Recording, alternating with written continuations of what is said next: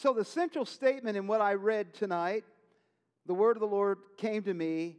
What do you see, Jeremiah? And throughout this message, I want you to put your name. What do you see? And put your name in there. Put your name in there. Because I believe that this is what Elim is all about. Elim is a place where God gives birth to vision. That's what Elim has been about for generations. Where God gives birth to vision. Elim came about because of one man's vision that he received from the Lord. He saw revival. That's what he saw. That was a vision that launched this great institution, this great school, this great ministry. It was a vision, it was words revival, revival. And just in case you might wonder, what, is, what does the missions have to do with revival? Well, it has everything to do with revival. Because God's desired outcome for revival is always, always, always to reach nations. And you can't really, really experience the fullness of revival until you're, the, the, the effects of revival are reaching nations. So that's why, that's why Elim is so, so, so, put so much emphasis on revival and so much emphasis on missions. But from this point in time, and next year we'll be celebrating 100 years of anniversary. Isn't that wonderful? 100 years. But from 100 years ago, Elim's, from Elim's history and from a biblical perspective, having vision becomes a critical element in knowing God's purposes and knowing God's calling for your life. Having vision is a very critical piece of our knowing, of our going, of our being, having vision. And so, a great deal of what you learn and what I learned when I was at Elim was to facilitate the working of the Holy Spirit to impart vision. Every class, every study, every, every ministry I was involved in was there, was given, was provided to help facilitate what the Holy Spirit had me at Elim to do, to receive God's vision. Why? Because God is a God of vision. God is a God of vision. He sees the end from the beginning. He knew us before we were even birthed in our mother's womb. He knew us. He knew our names. He knew everything about us. We serve a God of vision. And so it has to be those who follow the Lord. We have to be children who also carry vision, who have vision. And God is always at work, even at this hallowed place, to have the Holy Spirit impart vision to each of the students here. It's a very big part of who we are. And this is a primary reason why missions conferences are such a big deal here at Elim. They're such a big deal here. And why? Because this is how the Holy Spirit imparts vision. I remember when Herod and I were here back in the, the 70s, the late 70s, we were sitting about right where you were, right there, brother, and, and we saw the map, and the president then said, Everybody point to the map, point to the global map. And I just said, Okay, what should I do? And the Lord says, Point to Africa because that's where I'm going to send you. Vision! Vision! And I pointed to Africa and I just started praying. I had no clue. I didn't know when or where or how. The Lord says, I'm going to send you there. And then after I was so just fired up by this, because that's what vision does. Fires you up. I turned to my wife. I looked down at her, and she was sitting right next to me. I said, God is going to send us to Africa. I don't know where. And she looked right back at me. She says, God is going to send you but he hasn't spoken to me. oh, talk about uh, letting the air out of the tire there, you know. But I had vision, you know. And the Lord says, just as I've spoken to you, I will speak to her. You let me do it. You just let me do it. And so for weeks and even for a few months, I never talked to her about it. And then one day in another chapel service, just like she said, the Lord showed her this is what's going to happen.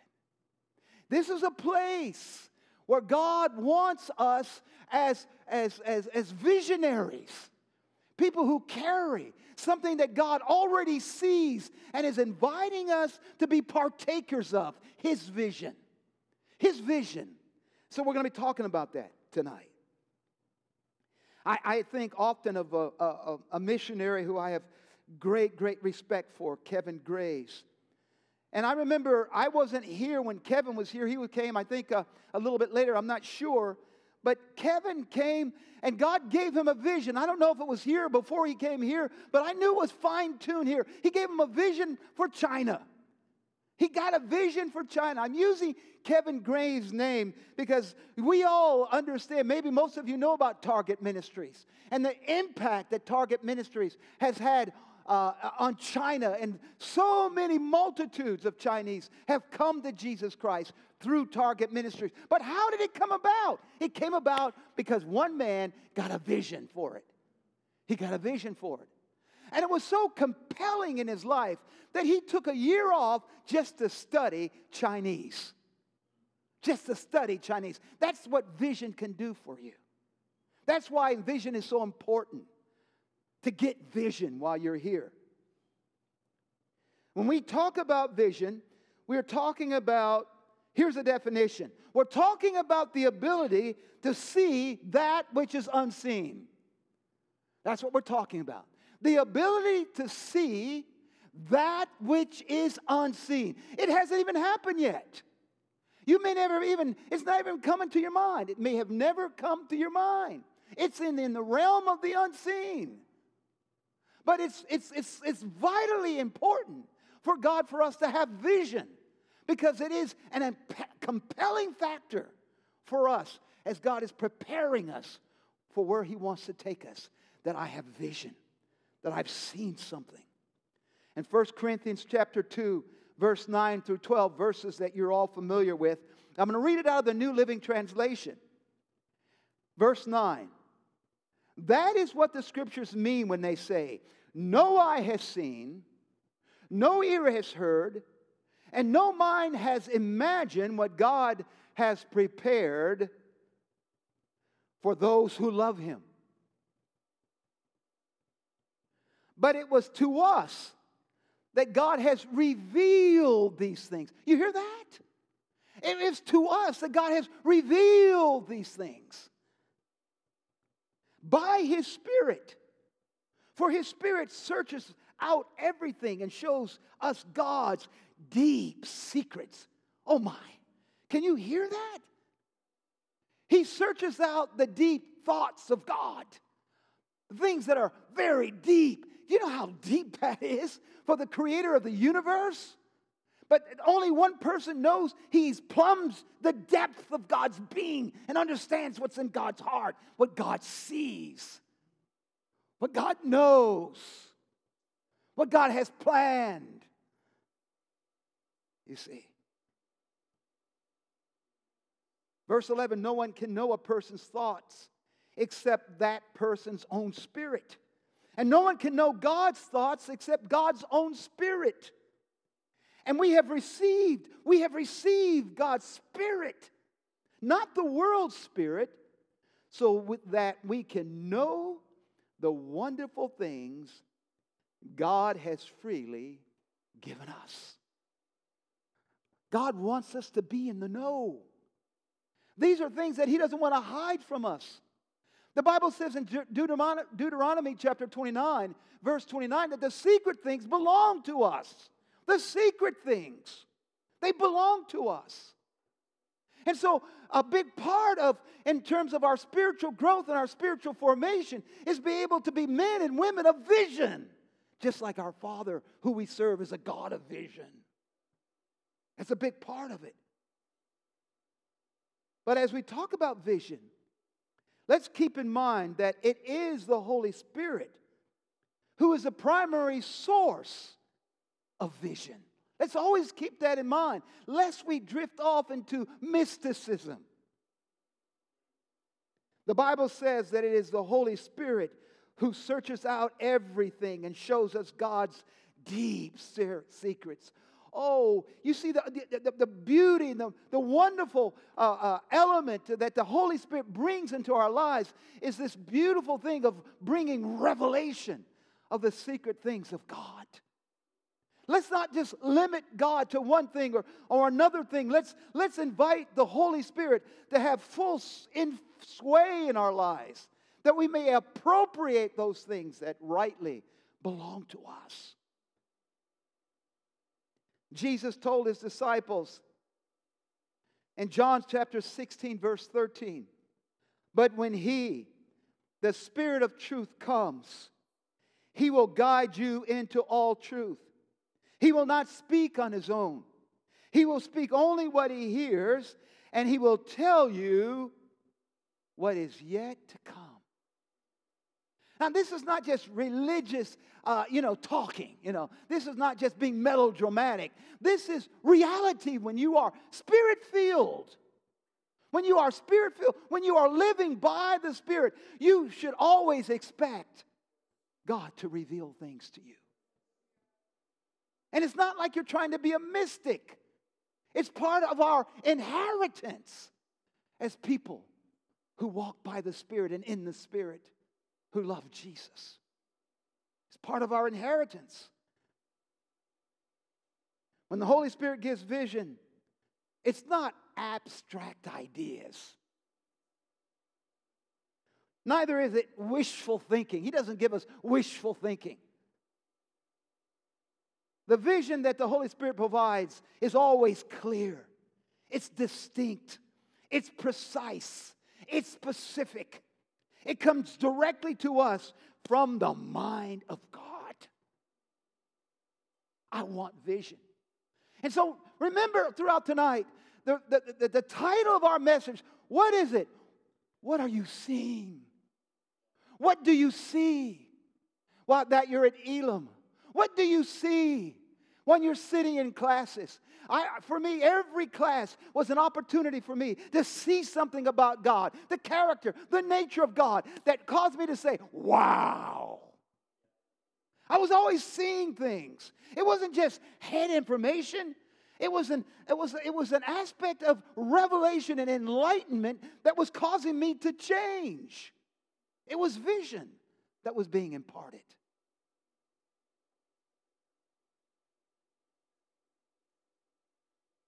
God's vision is what gives meaning and purpose in life. When you have seen something from the Lord and when you have embraced it, your heart is set aflame for God. You see, that, that's, that's the fire, you see. See, when, when you have vision and when you embrace the vision, that is what puts fire in you. That's, that's what it, where it comes from. And the Holy Spirit will see to it. He will see to it that you and I and every other person are in a place where we can say, where we can say, I have seen and I know what God is after. I know what God is after. He's preparing me for this. He's working in my life. He is, he is teaching me so that I, I may fulfill his purposes and plans. Vision produces fervency and passion. I remember when I came here from, from the military, I'd served in the military for a few years, and uh, I, I could have stayed on and, and just went up in the ranks and stuff like that, but God called me out. He said, I'm going to prepare you for the ministry. And, I, and, and uh. That's vision.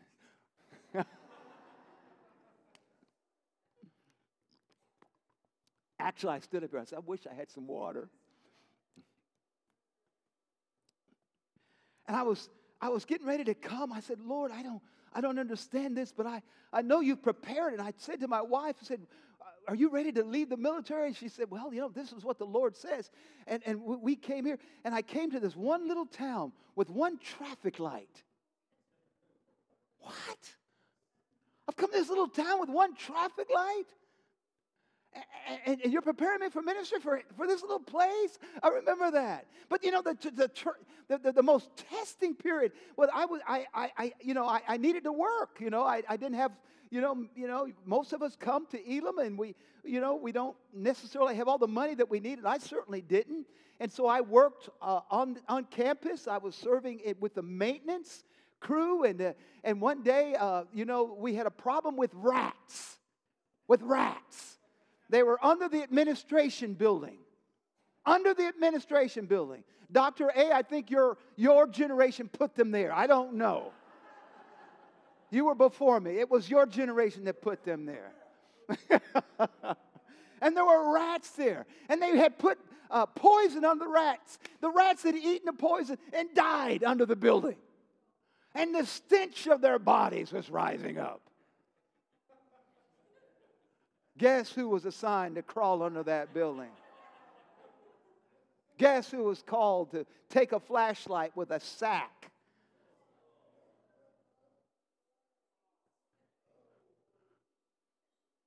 And so, as I was getting on my knees to crawl under the building, I said, What in the world is this, Lord?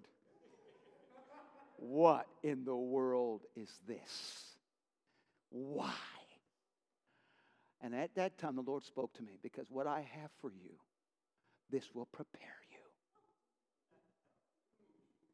It's called character, it's called servanthood, it's called being a man after my own heart. I picked up 12 rats that day. I'll never forget them. 12 rats under that building.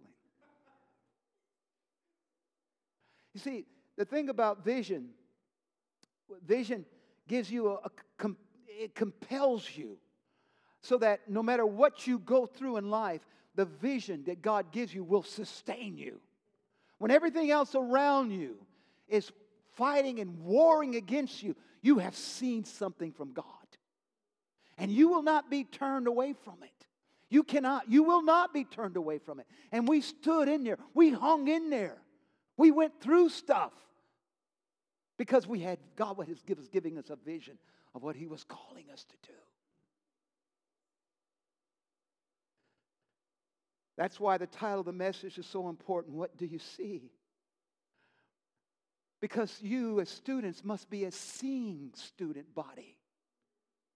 You must be able to see beyond just the, just the head knowledge that you're getting and the ministry experience that's all wonderful, but it's, it's pointing to something. It's leading to something. It's something that is, it, it was there before you were even born, that God is anxiously waiting for you to step into vision.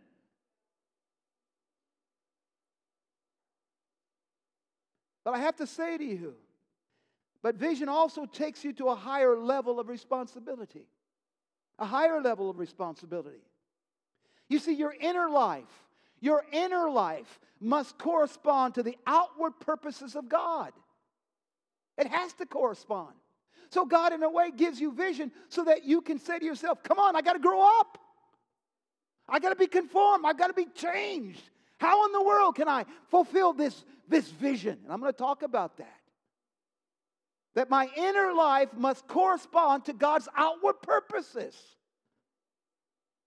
There must be consistency between God's purpose and the life of the person God is calling to be used for that purpose.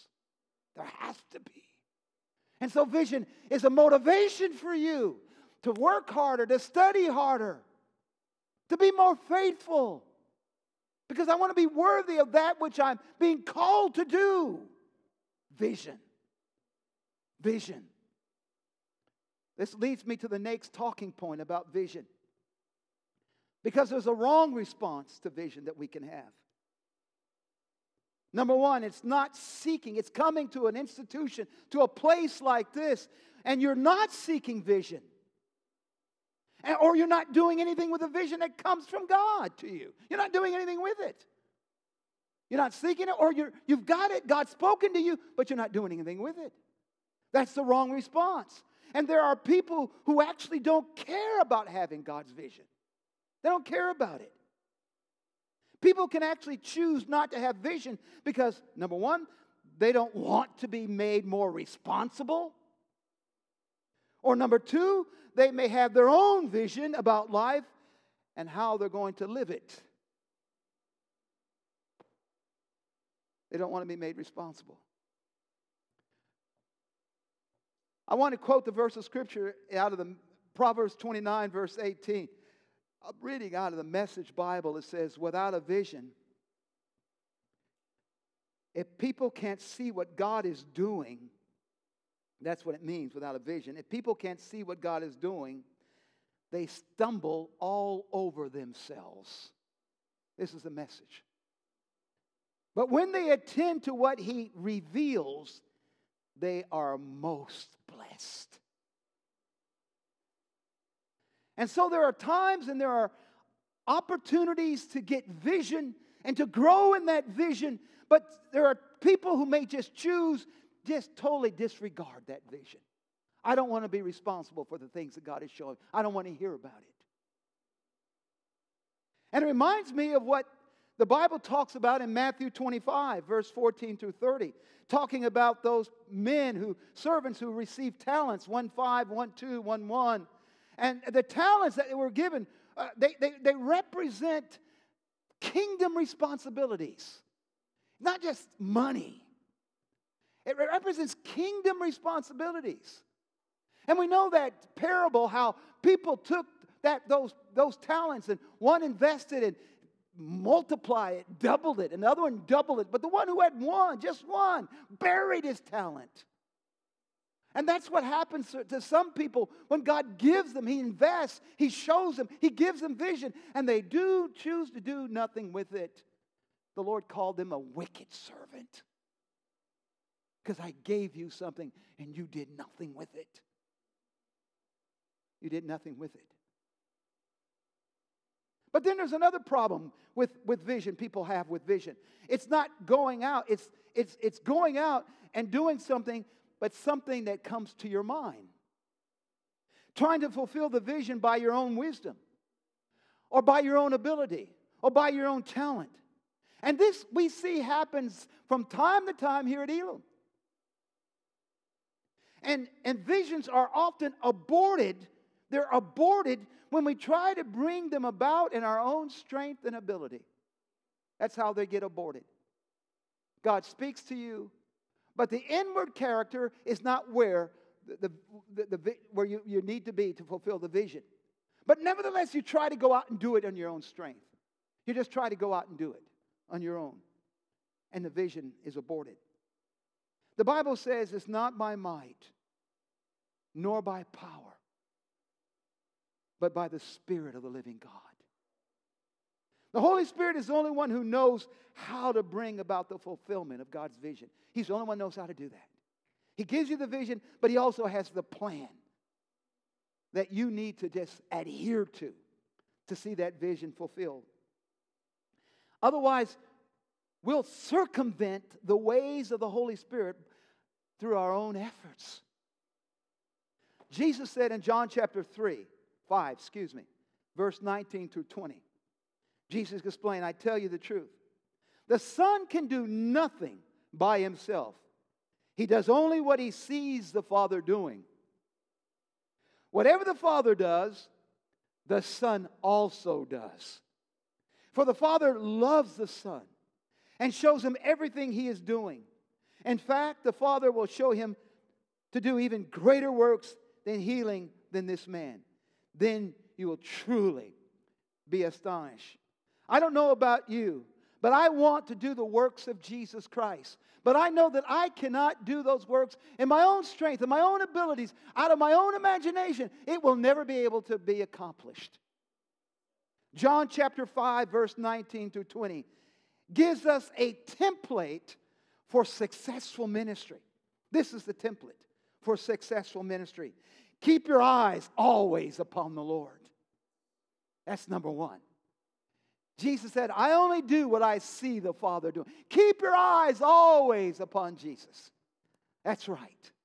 Keep your eyes always. And the Holy Spirit will enable you to keep your eyes on, on, the, on the Lord. He's the one who will always keep you focused. The Holy Spirit. He will always say to you, No, that won't help. This won't help. This is where you need to be looking. This is where you need to be going. This is what you need to be reading and meditating on it. This is what it will. This is what Jesus modeled for us. I only do what I see my Father doing.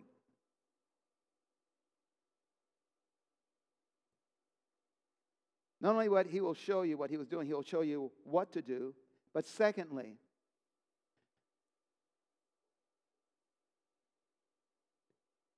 it will limit what you do to what you see from God. It will limit what you do to only that which you see from God. You know, one of the things that happened when I was at Elim, I think it was about my second year, and I was just stoked.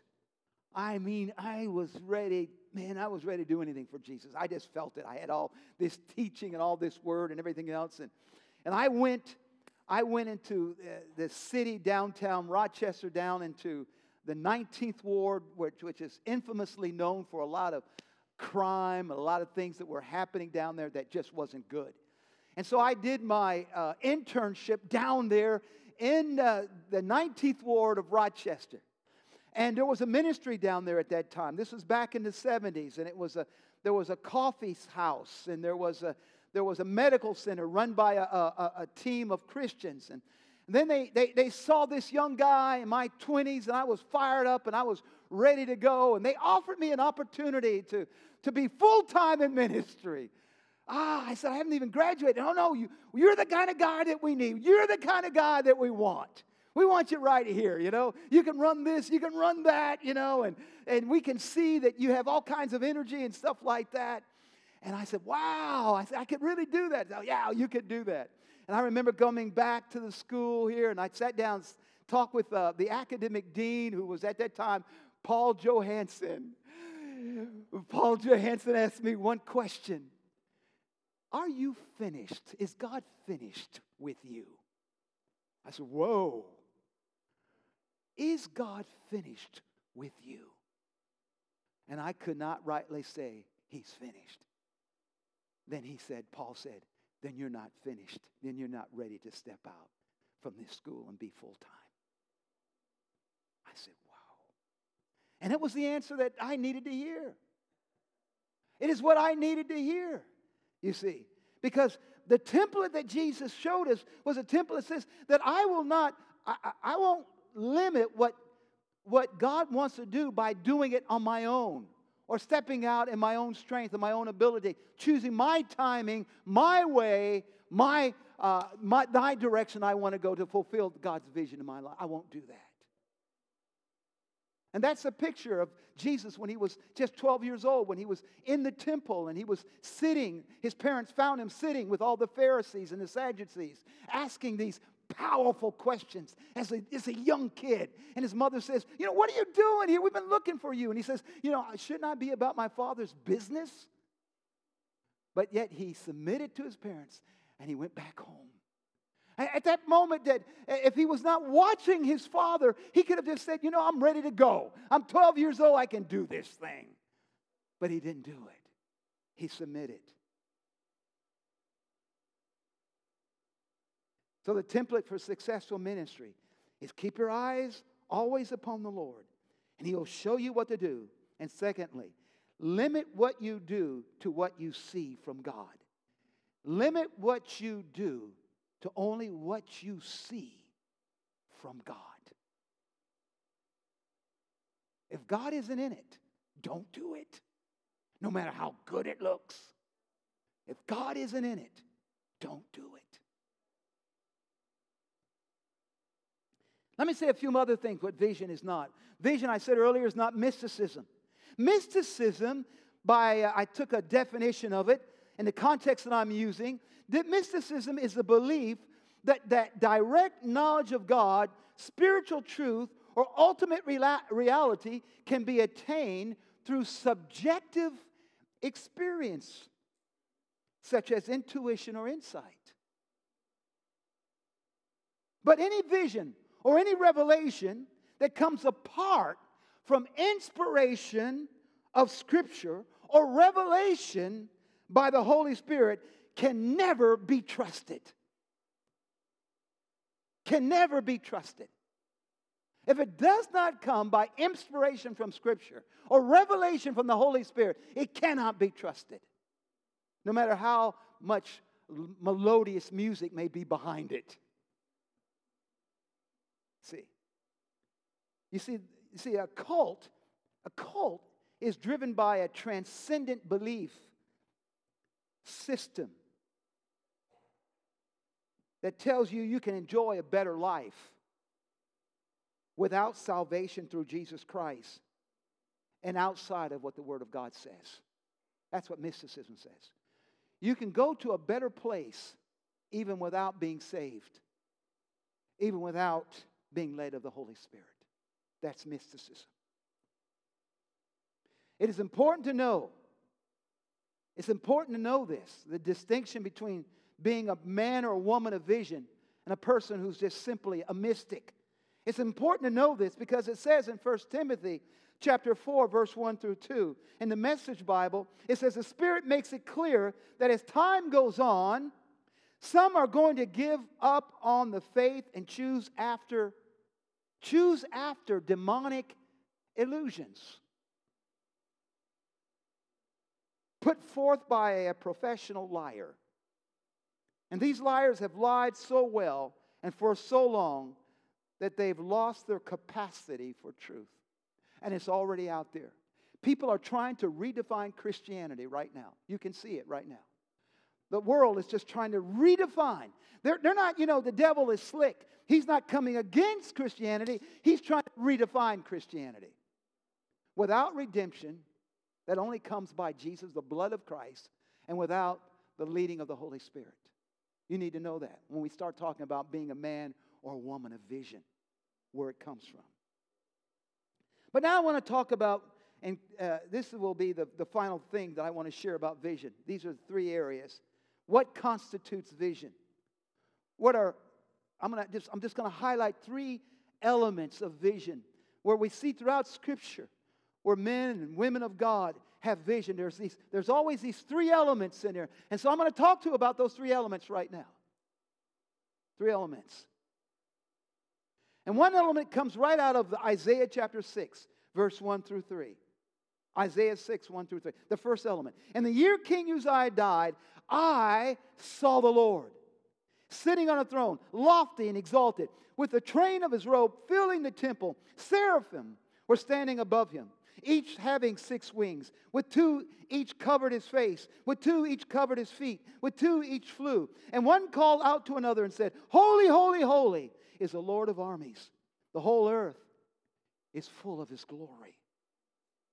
I want to say to you right now at this conference God's glory is the most powerful motivation for missions. There's nothing greater to motivate you to live and die than God's glory. Nothing is greater than that. And Isaiah's vision of God's glory captivated his heart and it compelled him to answer God, Here I, here I am, send me. What was it that so apprehended his life? It was the picture of God's glory. And so the first, the first aspect of vision is having a vision of God's glory. That is the most important aspect of vision. Of when you begin to see God for who He is. To see God in all of His perfections. To see God in the excellency of His character and nature. To see God in His worthiness and His value that is infinite. That becomes a compelling element in your life that you, will, will cause you to say, Wherever you go, wherever you send me, I will go because of your glory. And that's why the, the classes that I was at uh, experienced at Elim were so important to me because I just didn't get head knowledge. I got, a, I got a, an understanding of the nature and the character of God. New Testament survey, Old Testament survey. Whatever it was, there was an element in those studies that presented to me a picture of God that was worth living for and worth dying for. See, God's glory.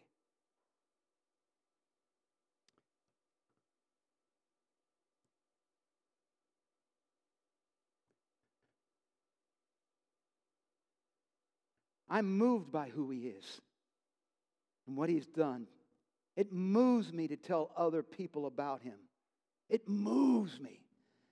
Whether it's in Walmart or whether it's on the mountains of the Himalayas, I have been moved by his glory to tell somebody about him. See, his glory. He's worthy of worship, he's worthy of praise. Students, let me say this to you don't allow a day to go by without giving God glory and praise for who He is to you. Don't let a day go by without giving God glory and praise. Not a day. Not a day. No matter how bad you feel, no matter how uh, shaky the ground might be, there's always something about God that you can praise Him for. Hear me now. That is the primary motivation for all ministry. God knowing God's glory. We need to live for His glory. We need to praise His glory, acknowledge His glory, live to the praise and honor of His glory. The second element of vision. The second element, and I could speak on the first much longer, is having vision of what God wants to do. Having vision of what God wants to do. Let's turn to the book of Habakkuk. The book of Habakkuk.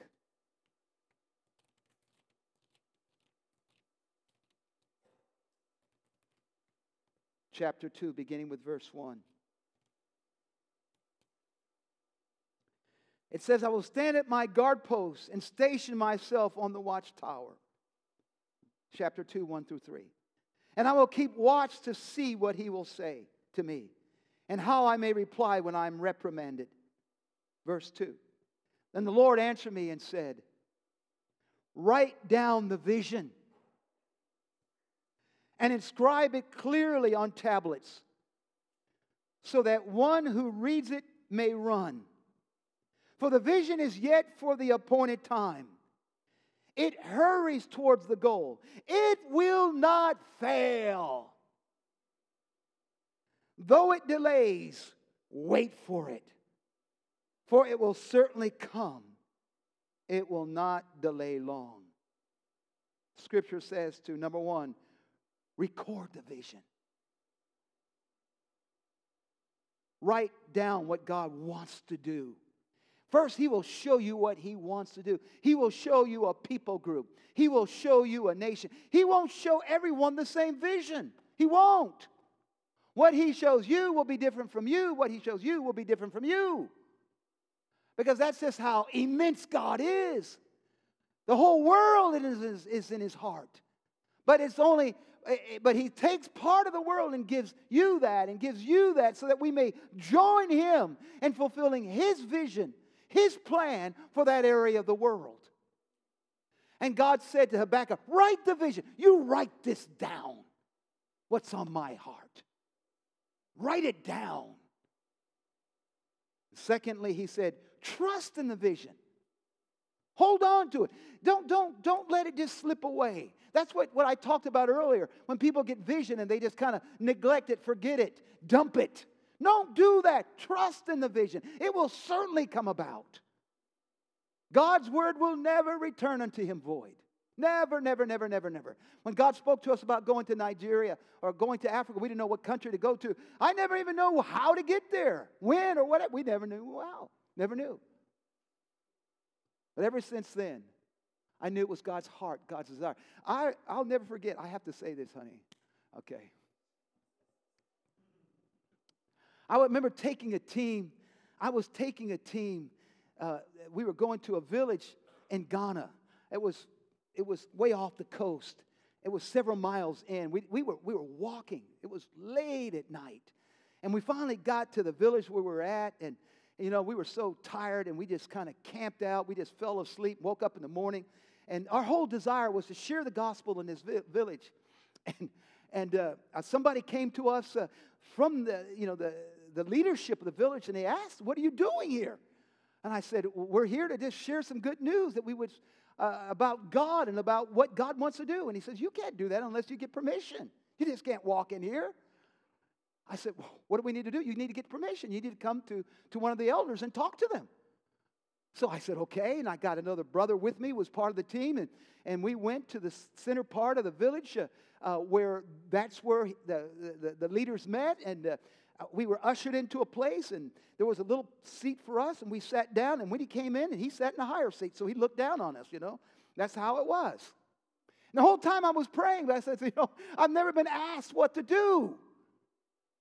This has never happened before. I've traveled and done so many things. Nobody's ever said I need to get permission to share the gospel. I was a little spoiled. And I was praying the whole time and remembering what the word of the Lord says. The word of the Lord says, when you come to certain situations and circumstances, don't worry about what you have to say. I'll give you the words. And I remember that, that day as clear as it was today that I sat there and I just opened my mouth and I said, I said, Chief, and he and I had to speak through a, a mediator. He would, I would speak, and then he would speak in the language of that particular village. And that's how it went. And so I would speak, and I said, Chief, I know from many, many, many, many, many years ago, my forefathers came from somewhere around here. I knew I was right. I knew I had come from somewhere around. I knew I was from this part of Africa. I knew it from my features. I knew it. That I've come from, I've, our forefathers came from somewhere here.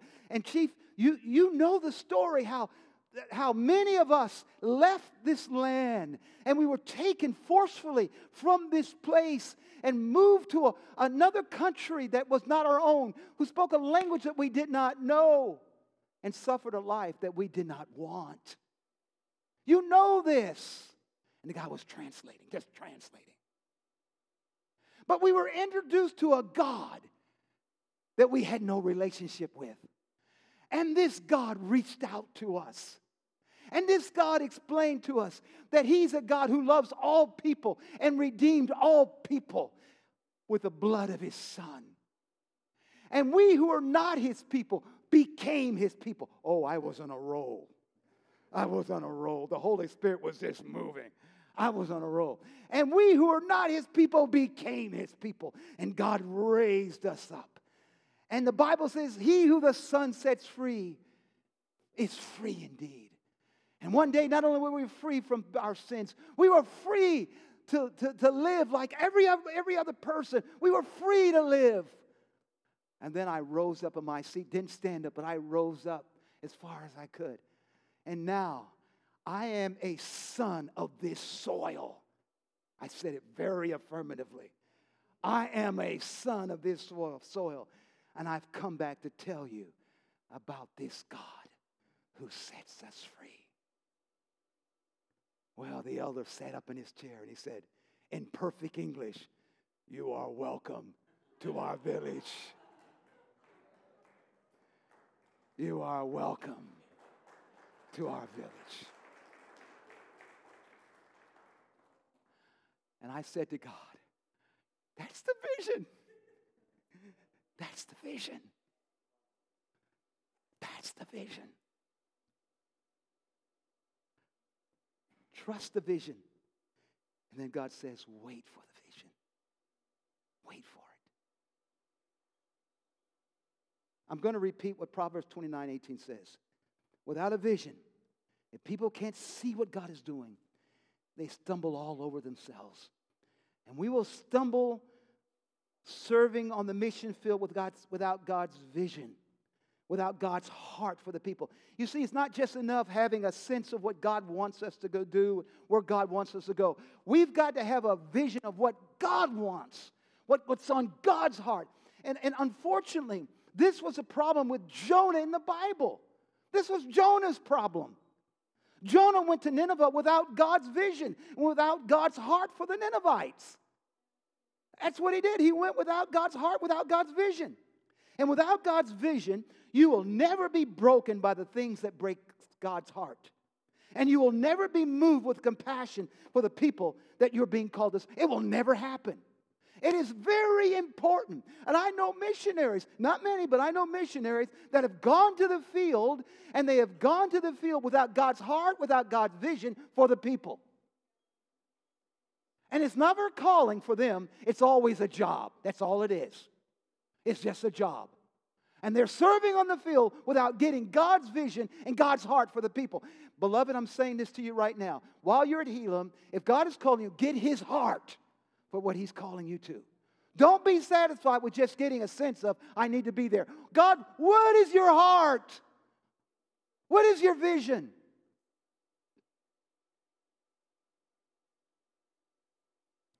You see, when the disciples were standing with Jesus, wondering, why in the world are we in Samaria?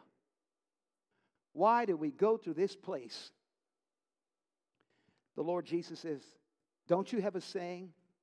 It's still four months until harvest. I tell you, open your eyes and look at the fields. They are ripe for harvest. So, you see, when we talk about vision, we're talking about the ability to see as God sees. Not, not, not just as how you see it, but it's the ability to see as God sees. And our constant prayer should always be asking God, God, give me your vision for the people that you're being called, that you're calling me to serve. Now, the last element in vision, let me hear it here, is having vision of what God is calling you to do. Now that you have, have had a vision of God's glory, the most compelling factor that motivates us in missions. And now that you have a vision of what's God's heart and what's on God's mind, the next thing is to have a vision of what God is calling you to do. One of my favorite scripture references to this point comes from God's calling upon Moses in the book of Exodus, chapter 33. I love this. When the Lord said to Moses, Look, the cry of the people of Israel has reached me, and I've seen how harshly the Egyptians abuse them. Verse 10 Now go, for I am sending you to Pharaoh you must lead my people Israel out of Egypt. But Moses protested to God. Who am I to appear before Pharaoh? Who am I to lead the people of Israel out of Egypt? And so immediately, Moses heard God's calling upon his life, and his response was, Who, me? Not me.